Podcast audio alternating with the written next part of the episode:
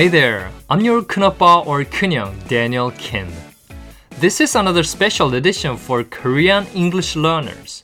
I'm going to talk about how to improve your listening skills. This is such a huge topic, right?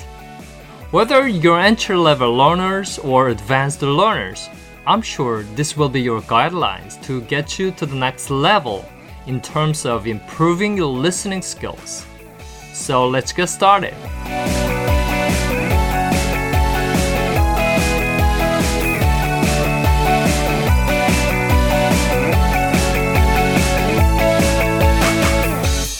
안녕하세요, 여러분. 데니얼 킴입니다. 제가 your 큰오빠 or 큰형이라고 인사를 했는데요. 어땠나요? 저보다 더 나이가 드신 분이 제 방송을 들으실지 모르겠는데요. If you're in your mid-40s or above, you win. I apologize for that. 형님, 누님.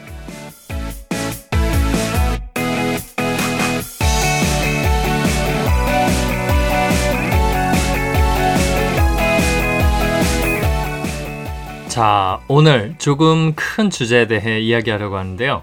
그 전에 제가 생각해낸 쿼트를 먼저 말씀드리고 본 주제로 들어가겠습니다. 자, 쿼트, 어, 인용 문구를 이야기하는데요. 보통 유명한 사람, 또 스티브 잡스 같은 그런 사람들이 말한 그런 어, 다른 사람들에게 어, 도움이 되는 그런 문구를 말하는 것이죠. 제가 유명한 사람은 아니지만 어, 여러분에게 도움되는 그런 의미가 의미를 전달할 수 있을 것 같아서 다음과 같은 어, 쿼트를 만들었습니다.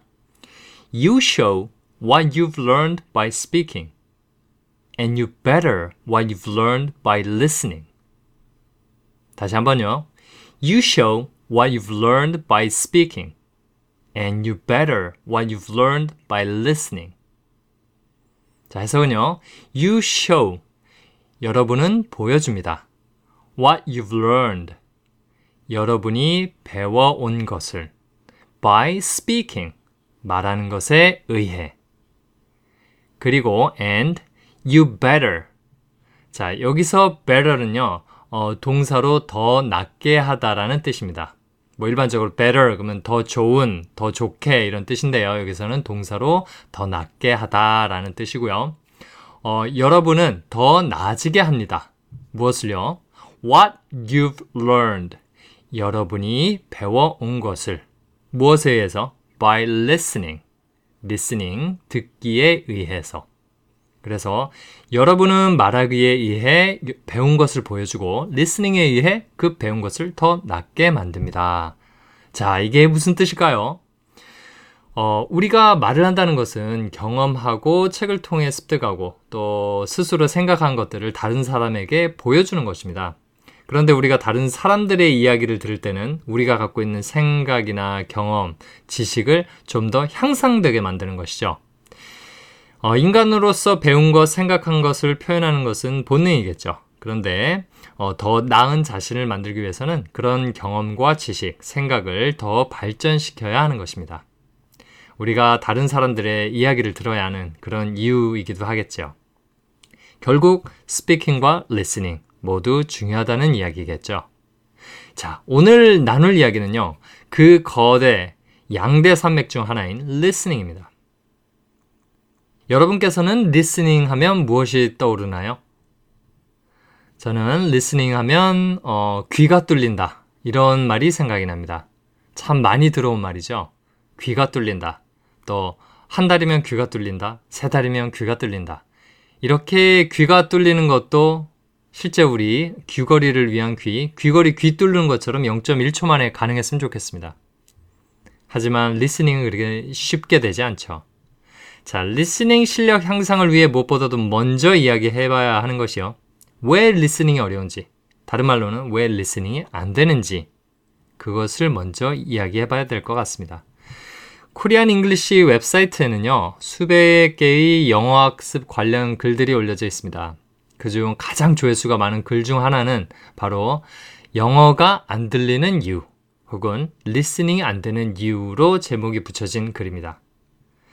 다른 글들은 조회수가 천을 넘기가 좀 힘든데요. 제가 글을 그다지 잘 쓰지는 않아서 그런지 모르겠지만, 어, 이 글은 조회수가 만을 넘었습니다. 본 에피소드의 쇼노츠에다가 링크를 걸어 놓을 테니까요. 글로도 읽어보고 싶은 분들은 방문해서 읽어보시기 바라겠습니다. 자, 리스닝이 안 되는 이유. 몇 가지 이유가 있을 수 있는데요. 주된 이유는요. 첫째, 영어의 소리에 익숙해지지 않아서. 둘째, 영어 단어를 몰라서. 셋째, 영어 단어를 알지만 실제 발음되는 형태를 몰라서. 넷째, 문장 구조를 몰라서. 다섯째, 영어의 사고방식에 익숙하지 않아서. 여섯째, 관용 표현을 몰라서. 이렇게 볼 수 있습니다. 자, 각각을 좀 더 자세히 보면요. 첫째, 영어의 소리에 익숙해지지 않아서. 영어의 소리에 익숙해지지 않았다는 것은 무, 무슨 의미를 담고 있을까요? 여러분이 만약 최신 아이돌 그룹의 노래를 부모님께 들려주면 부모님은 어떻게 반응하실까요? 여러분이 느끼듯 부모님도 그렇게 흥분하며 좋아하실까요? 아니면 전혀 감을 잡지 못하실까요? 사람마다 다르겠지만 대부분 후자에 가까울 것입니다. 저도 제 나이 반쯤 됐을 때는요, 당시 유행하던 노래를 자주 듣고 외우고 부르고 그랬었습니다. 그런데 지금 중학생인 제 딸이 아이돌 그룹의 노래를 들려주면 저는 어떻게 그 리듬을 즐겨야 하는지 감잡을 수가 없는 것이죠. 이것은 무엇일까요? 이것은 제가 아이돌 그룹의 노래에 익숙하지 않아서입니다. 만약에 예전 노래를 전혀 들을 수 없고 현재 아이돌 그룹 노래만을 들어야 하는 상황에 있다면 저도 어느 정도는 익숙해지겠죠. 하지만 사회생활을 하는 사람으로서 어, 또 삶의 무게를 어느 정도 느끼는 사람으로서 아이돌 그룹의 노래는 사실 지금은 그렇게 큰 감흥을 일으키지는 못합니다. 저에게는 말이죠.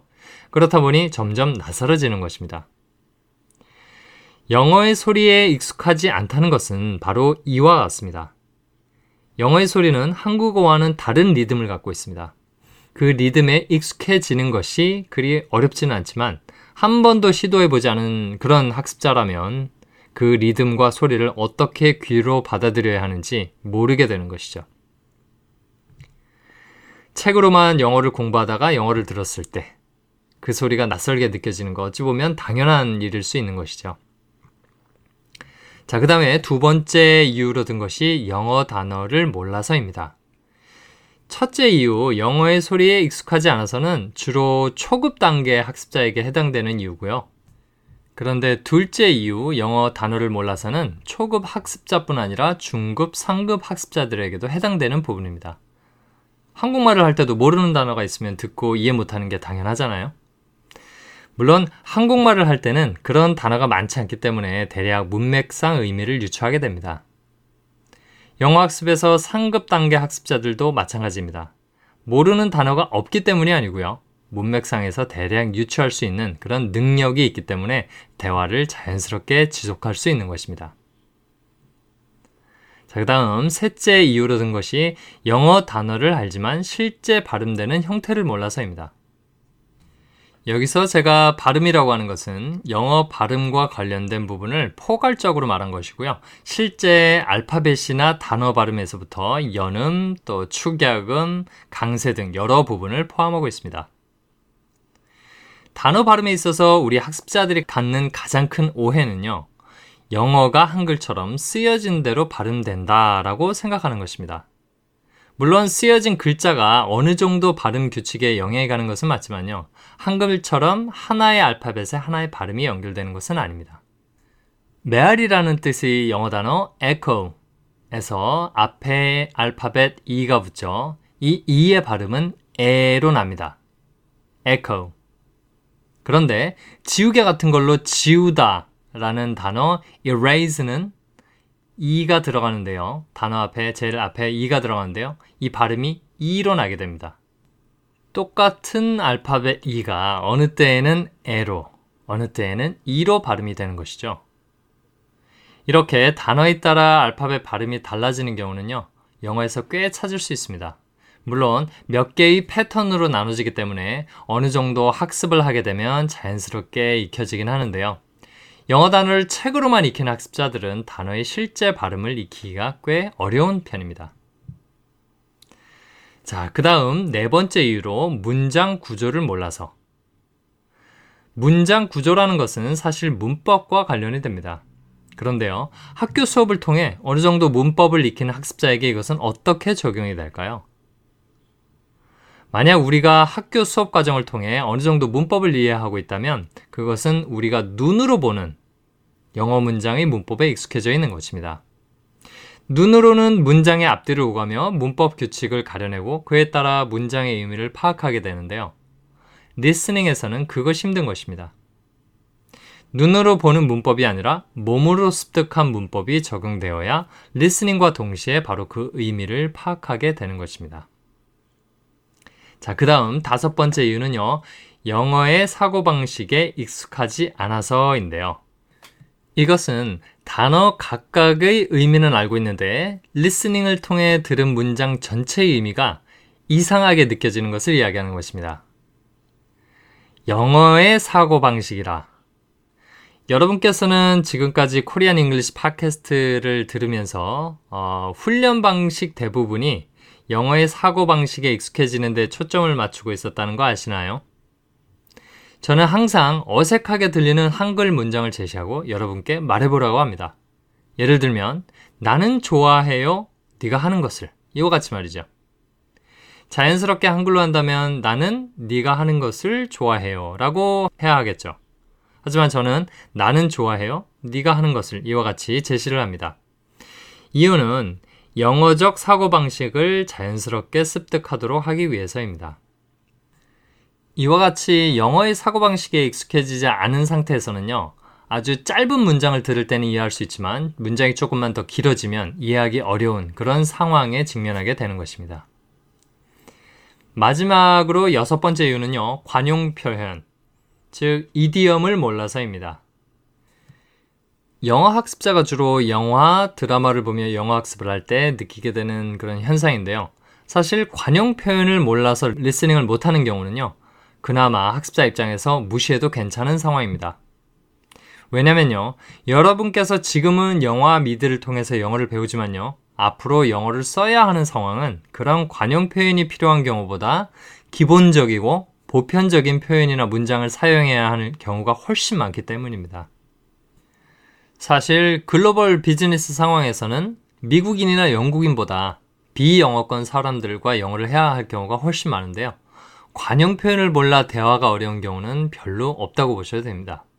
물론 여러분께서 현재 미국이나 영국 같이 영어가 모국어인 지역에 살고 있다면 이야기는 달라질 수 있을 것입니다. 좀 더 덧붙여 말씀드리면요. 관용 표현은 능동적 학습 방법이 아니라 수동적 학습 방법으로 익히는 것이 좋습니다. 이건 무슨 말이냐면요. 리스닝을 많이 하면서 자주 들어본 표현을 익히라는 것입니다. 미리 관용 표현만을 위해서 시간을 할애하지 말고요. 예를 들어 take your time은 글자 그대로 해석하면 너의 시간을 취해라. take your time. 가져가라. 라는 의미입니다. 그런데 어, 실제 의미는 여유를 갖고 해라. 라는 의미가 됩니다. 이 표현은 원어민들도 자주 사용하는 표현이고요. 리스닝을 할 때 많이 접할 수 있는 그런 표현입니다. 그런데 어, 다른 예를 들어보면 He has milk on his chin. He has milk on his chin. He has milk. 턱에 우유가 있다는 말로 chin은 턱이거든요. on his chin. 그의 턱에 he has milk. 우유를 갖고 있다. 턱에 우유가 있다는 말로 풋내기다. 아직 어리다라는 뜻인데요. 이런 표현은 제가 영어를 배우면서 한국 학습자들은 말할 것도 없고요. 원어민들로부터도 들어본 적이 거의 없는 표현입니다. 원어민은 분명 이 의미를 알겠지만 자주 사용하는 표현은 아니라는 것이죠. 이와 같은 표현을 능동적으로 시간을 들여 익히는 것은 시간이 모자란 대부분의 학습자에게 비효율적일 수 있는 것입니다. 자주 사용되는 관용 표현은 여러분이 리스닝을 하면서 자주 듣게 될 것입니다. 그런 것들을 익혀야겠죠. 하지만 거의 들어보지 못한 그런 관용 표현은 과감히 넘어가도 됩니다. 미드나 영화로 영어 학습을 할 때도 이 부분은 주의해야 할 그런 부분 중 하나입니다. 자, 이렇게 여섯 가지 리스닝이 안 되는 이유를 이야기해 봤는데요. 조금 더 이해를 돕기 위해 한글 문장을 몇 개 보겠습니다. 한국어를 배우는 외국인의 예를 드는 것이죠. 자, 한국인이 말합니다. 나는 요구했어. 이 말을 외국인이 이해하지 못했을 때는 왜 하지를 못했을까요? 비교적 간단하죠. 요구했다라는 단어를 모를 가능성이 클 것입니다. 다음으로, 난 요구했어. 난 요구했어. 이 경우에는요, 단어를 모르거나 제가 빨리 말을 했기 때문이겠죠. 나는 을 난으로 발음했고요. 요구했어를 요구했어. 같이 빠르게 발음했습니다. 언뜻 잘못 들으면 요구했어를 욕했어, 욕했어, 요구했어, 욕했어로 들을 수도 있는 것이죠. 다음 문장으로 나는 그에게 이것을 요구했지만 그는 내가 요구한 것을 알지 못했어. 자, 이 경우에도 단어를 모르면 이해가 어렵겠지만 이런 경우에는 문장 구조를 빨리 파악하지 못하면 문장의 의미를 제대로 파악할 수가 없습니다. 물론 이, 마, 이 문장도 빨리 발음하면 단어가 아, 딱딱 떨어지지 않아 이해가 쉽지 않을 것입니다. 영어에서 연음이나 강약에 의한 리듬이 우리에게 리스닝에 어려움을 주는 그런 것과 같은 형태인 것이죠.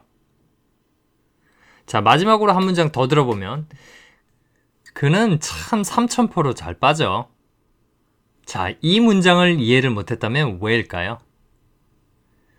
이미 설명한 부분들이 모두 해당할 수 있겠지만 여기서는 삼천포로 빠지다라는 관용 표현을 모를 가능성이 크겠죠.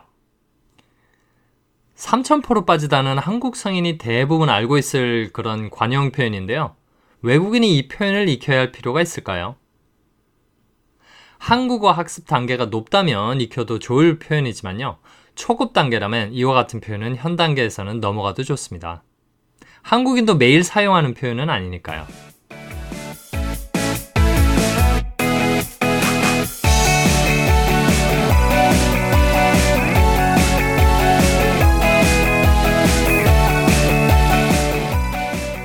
자, 이와 같이 listening이 어려운 이유를 알아봤는데요.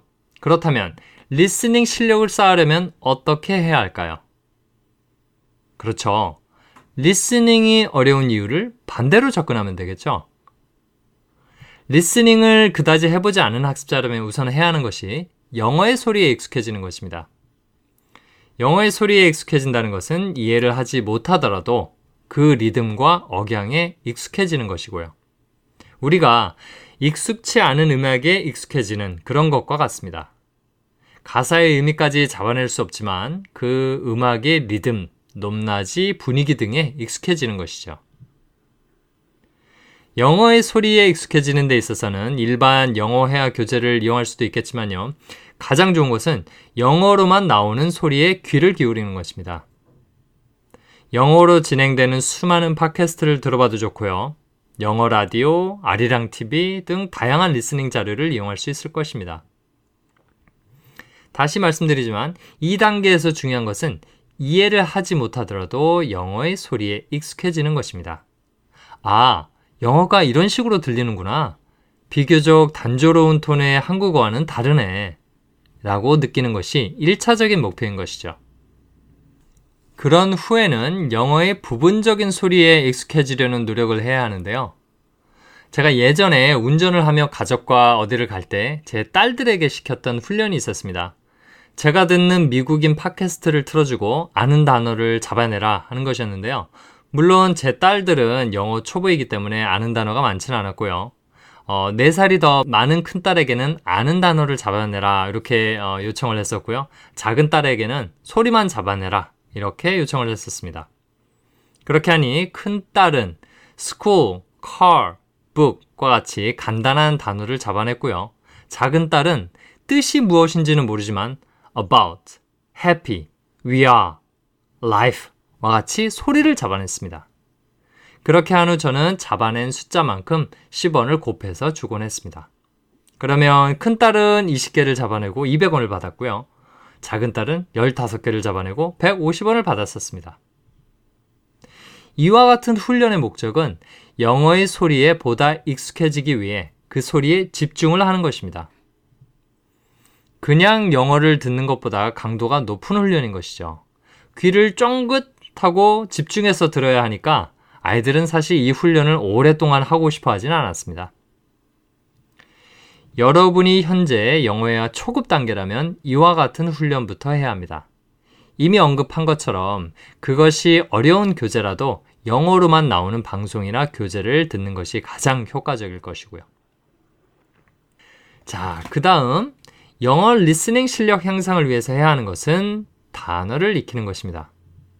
영어 단어는요, 단계를 떠나서 영어를 배우는 사람이라면, 아니, 어, 원어민이어도 살면서 지속적으로 새로운 단어를 익혀가야 합니다. 그런데 주의할 점은요, 어떤 단어를 어떻게 익혀가느냐 하는 것입니다. 미국으로 이민을 가 평생 미국에서 살아야 하는 사람이 익혀야 하는 단어와 한국에서 제한된 시간을 영어에 투자하는 사람과는 차이가 있는 것입니다. 자, 단계별로 보면 초급 단계 학습자가 단어를 배울 때는요, 어, 단어를 익힐 때는요, 쉽고 무식하게 접근을 하면 됩니다. 일반적으로 영어 회화책에 나오는 단어들은 모두 외우면 되고요. 무식하게 외우되 꼭 정확한 발음을 듣고 따라하면서 외우는 게 중요합니다. 초급 단계에서는 단어를 많이 익히면 익힐수록 바로 실력 향상을 느낄 수 있기 때문에 되도록 많은 단어를 익힐 수 있도록 하는 것이 좋겠죠. 중급 단계의 학습자라면 어느 정도 기초 단어는 알고 있을 텐데요. 눈으로 보고 이해할 수 있는 단어라 하더라도 보다 깊이 있게 익히는 것이 필요합니다. 또 회화 학습 시 접하게 되는 단어들은 일상적으로 많이 사용하는 단어일 가능성이 높으니까요. 모두 익히는 것이 좋습니다. 그리고 리딩을 할 때는 어, 적정 수준을 정해서 익히는 것이 좋습니다. 어떤 교재로 리딩을 하느냐에 따라 달라질 수 있는데요. 모르는 단어가 너무 많아 단어를 찾아보고 이렇게 하는데 시간이 많이 걸린다면 좀 더 수준 낮은 교재를 선택하는 게 좋을 것입니다. 그 다음 상급 단계 학습자 경우에는요, 일상 대화를 위한 기본 단어들은, 어, 뭐 거의 알고 있겠죠. 어, 그렇다면은 자신의 관심 분야나 직장인이라면 자신의 전문 분야에 대해서 좀 더 깊이 있게 단어를 익히는 게 좋습니다. 일상에서 영어를 사용할 때는요, 기본 단어들과 함께 자신의 전문 분야 혹은 관심 분야 단어를 사용하는 경우가 가장 흔하기 때문이죠. 제 경우에 있어서도요, 어, 제가 그리 관심이 많지 않은 분야 단어들은 많이 모르는 편이고요. 또 관심이 있거나 일과 관련된 단어들은 보다 많이 알고 있는 편입니다.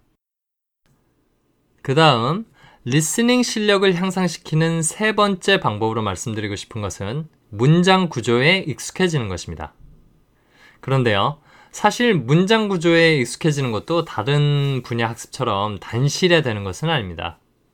셀 수 없이 많은 영어 문장을 보고 또 듣고 따라하고 해서 경험해 봐야 하고요. 그러면서 나도 모르게 스물스물 두뇌와 입에 익숙해지게 되는 것입니다. 그렇다 하더라도 문장 구조에 가능한 한 빨리 익숙해지기 위한 핵심 팁을 알려드리고 싶은데요. 그것은 어, 영어는 주체가 행한 결과부터 말한다입니다. 이 문구를 꼭, 꼭 머릿속에 익혀두시기 바랍니다. 영어는 주체가 행한 결과부터 말한다. 영어는 주체가 행한 결과부터 말한다. 그럼 한국어는요? 한국어는 주체와 객체의 관계부터 말한다. 한국어는 주체와 객체의 관계부터 말한다. 여기서 문법적으로 보면 주체는 주어를 이야기하는 것이고요. 행한다, 행하다는 동사를 말하는 것이고요. 그 다음에 객체는 목적어를 말하는 것입니다. 자, I love you 라는 문장이 있습니다. 모든 언어의 문장에서는 주체와 행동이 의미를 전달하는 최소 단위가 되는데요. I love you에서 최소 단위는 I love, 내가 사랑하다입니다. 결국 언어의 최소 단위인 주체와 행동이 영어에서는 먼저 나오는 것이고요. 이것은 이 문장의 핵심 결과가 됩니다. 누구를 사랑하는지는 뒤에 나오게 되는 것이죠. 한국어에서는요. 나는 너를 사랑해. 의 문장 앞쪽에 뭐가 나오죠? 나는 너를. 네. 영어처럼 주체와 그 주체의 행동이 먼저 나오는 게 아니고요. 주체와 객체 간에 나와 너, 주체와 객체 간의 관계가 먼저 나옵니다. 문장의 기본 요소인 주체와 행동이 나오는 것이 아니고요. 주체와 객체와의 관계가 먼저 나오고 그렇다 보니 내가 너를 사랑하는 것인지 싫어하는 것인지 미워하는 것인지 그 결과를 미리 알 수 없는 것입니다. 지금은 제가 예를 간단한 문장으로 들어서 그 차이가 미미하게 느껴질지 모르겠는데요. 긴 문장이 나올 경우에는 그 차이가 확연해집니다. 아, 이런 문장이 있습니다. I like what you're doing. I like what you're doing. 한글 해석으로 자연스럽게 한다면 나는 네가 하고 있는 것이 좋아 정도가 될 것입니다. I like what you're doing. 나는 네가 하고 있는 것이 좋아. 자, I like what you're doing. 이 문장의 앞에는 뭐가 나오죠? 네, I like가 나오죠. 내가 좋아한다라는 결과를 미리 엿볼 수 있는 것입니다. 무엇을 좋아하는지는 다음에 나오는 것이고요.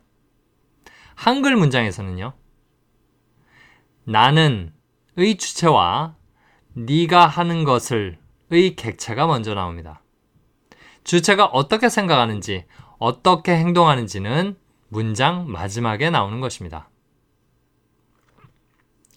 자, 여러분께서 이 부분을 100% 이해하지 못해도 좋고요. 우선은 이것만 꼭 외워두세요. 영어는 주체가 행한 결과부터 이야기한다. 다시 한번요. 영어는 주체가 행한 결과부터 이야기한다. 혹시 여러분이 영어 대화를 하는데 말이 막힌다면 이 원칙을 생각해 보세요. 최소한 영어로 말을 시작할 수는 있을 것입니다. 테스트를 하나 해볼까요? 자, 이런 문장이 있습니다. 나는 그녀가 한 달 전 그녀의 아버지에게 그렇게 말했다는 사실이 싫었다. 다시 한번요. 나는 그녀가 한 달 전 그녀의 아버지에게 그렇게 말했다는 사실이 싫었다. 와, 긴 문장이죠. 자, 이 문장의 의미를 머릿속에서 영어로 말해야 되겠다라고 생각했습니다. 어떻게 시작을 할까요?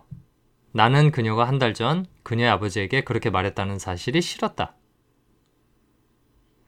자, 영어에서는 주체가 행한 결과부터 말한다고 했죠.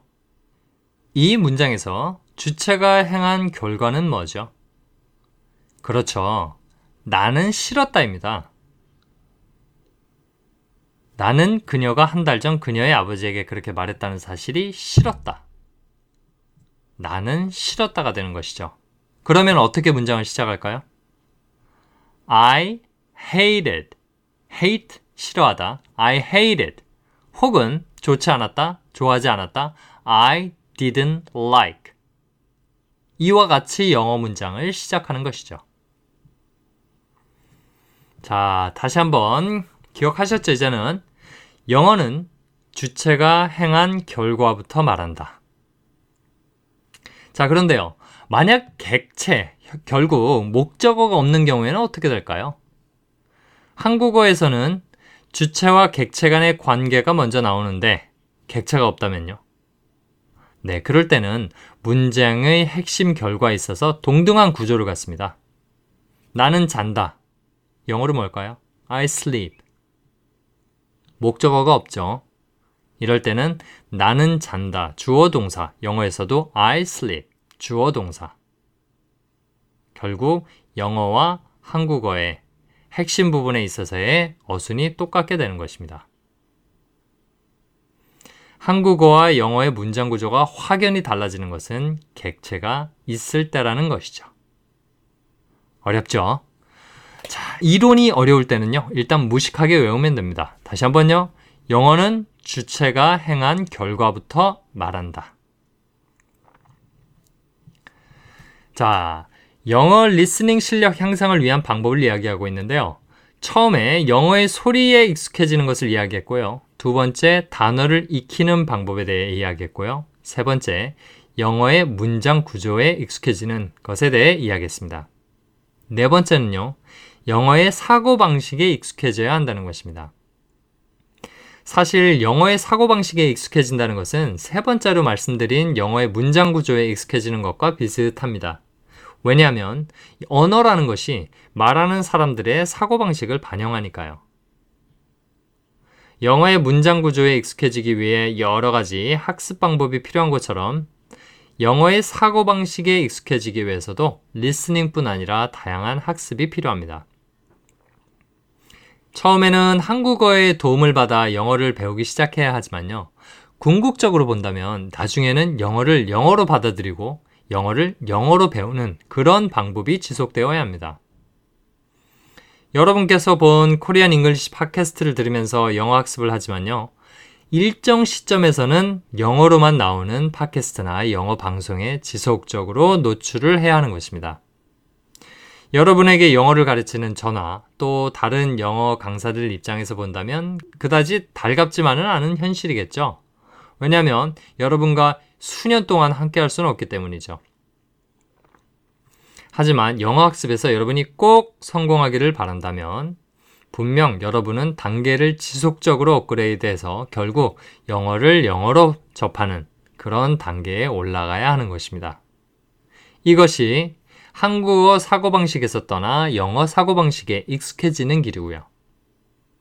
그렇기 때문에 외국에서 영어를 배우는 사람들이 보다 영어를 효과적으로 배우고 외국인의 사고방식에 익숙해지는 것입니다.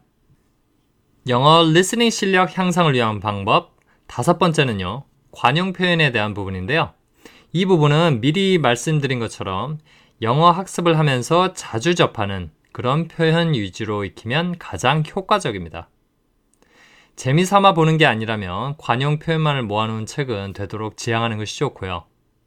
단계가 올라가고 일상 대화 표현이 자연스러워지면서 서서히 관용 표현도 늘려가면 되는 것입니다. 미드에서 기가 막힌 표현을 봤다고 해서 그것을 시간 들여 익히는 것은 전체 학습 과정과 투자 시간을 고려해 볼 때 비효과적일 수 있는 것이죠.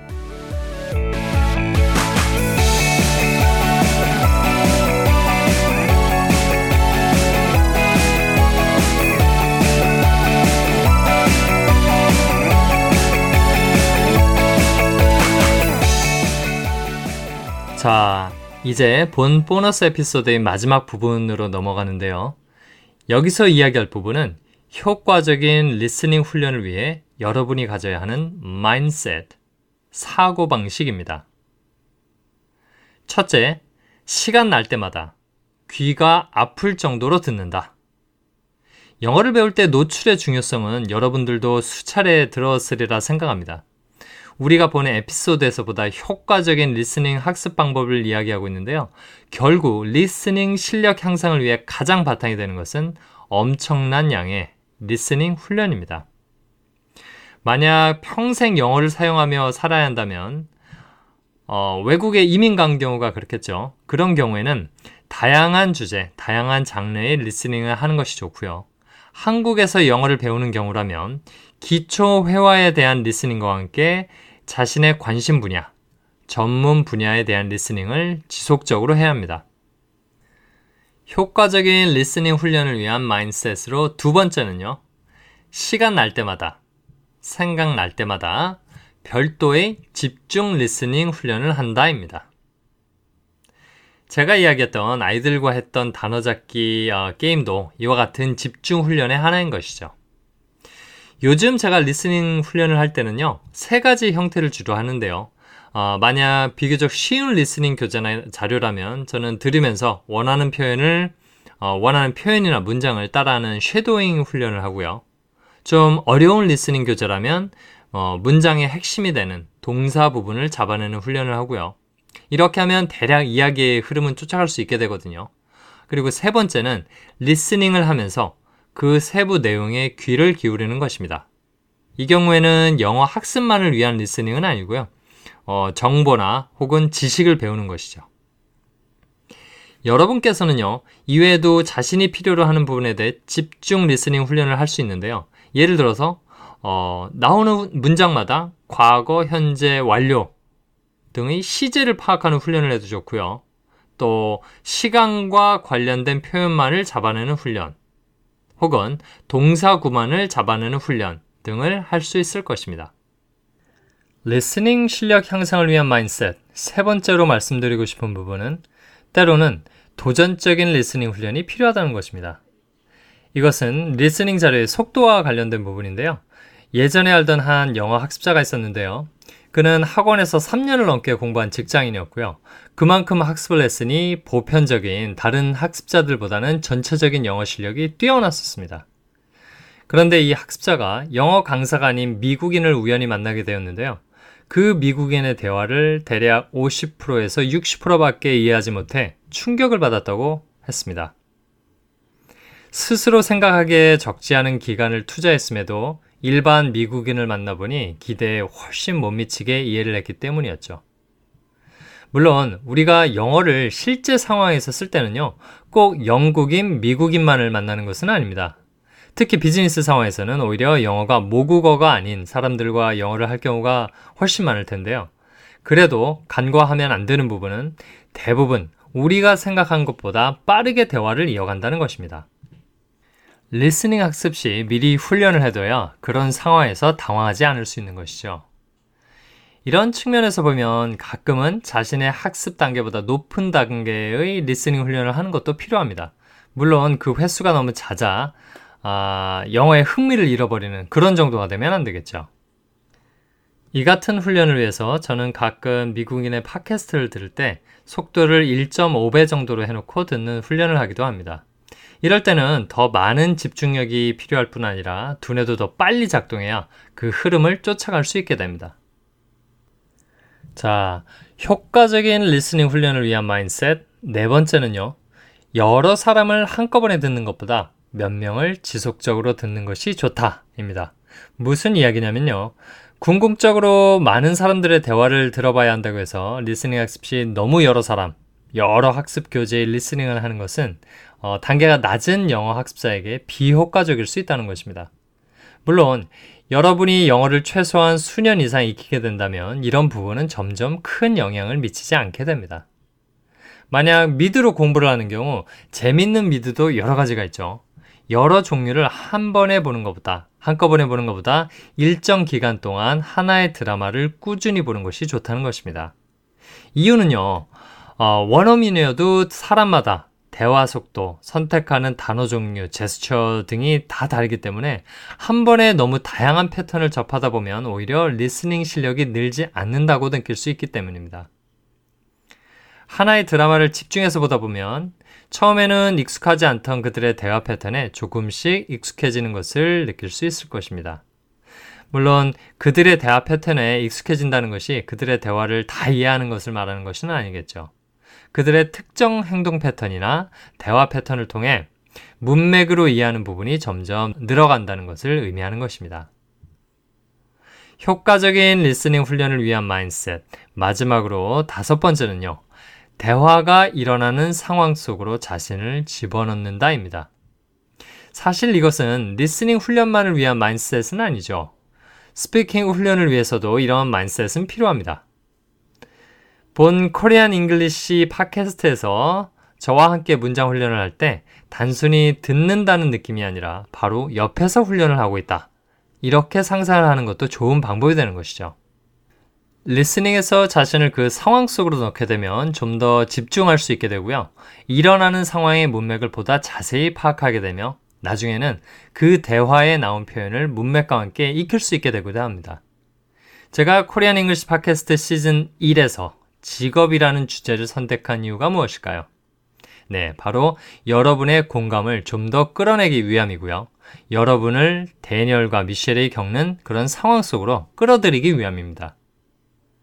listening 훈련을 하면서 여러분의 감정과 이성을 그 상황 속으로 넣으려는 노력, 꽤 중요한 mindset 중 하나입니다.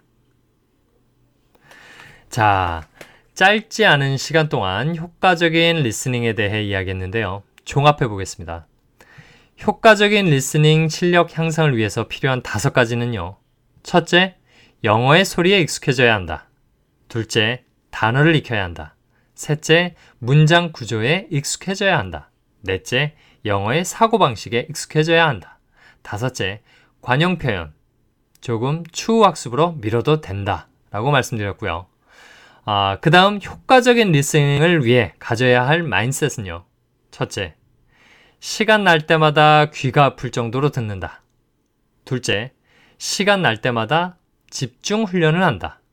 셋째, 때로는 도전적인 listening 훈련도 필요하다. 넷째, 여러 사람을 한꺼번에 듣는 것보다 몇 명을 지속적으로 듣는 것이 좋다. 다섯째, 대화가 일어나는 상황 속으로 자신을 집어넣는다 였습니다. 자, 여러분. 이번 에피소드, 리스닝의 벽을 부수자. 어떻게 들으셨나요? 제가 여러분께 말씀드린 부분들은 싸움을 잘하기 위한 기본 원칙과 마음 자세입니다.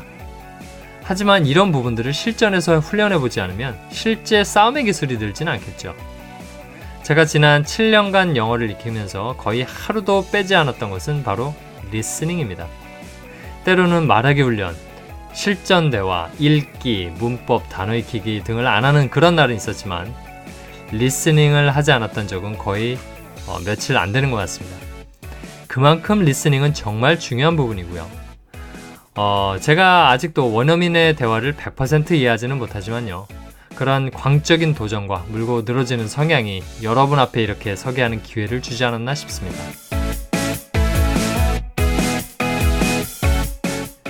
상대방이 왜 날 때리는지 맞으면서 생각만 하지 마시고요. 일단 맞았으면 반격을 해야 합니다.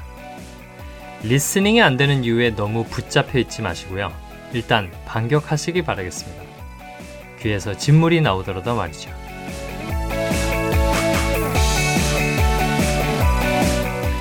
본 에피소드에 대한 여러분의 의견이 있으시다면 어, 팟빵이나 또 아이튠스에 의견을 올려주시고요. 또 궁금한 부분, 리스닝에 관련된 궁금한 부분, 혹은 또 다른 영어 학습과 관련된 다른 궁금한 부분이 있다면 언제든지 어, 제 이메일로 어, 주시기 바랍니다. 어, 이메일 주소는요, contact c o n t a c t contact at 골뱅이 koreanenglish.com org 이렇게 주시면 되겠습니다. 청취해 주셔서 대단히 감사합니다. 코리안 잉글시 데니얼 킴이었습니다.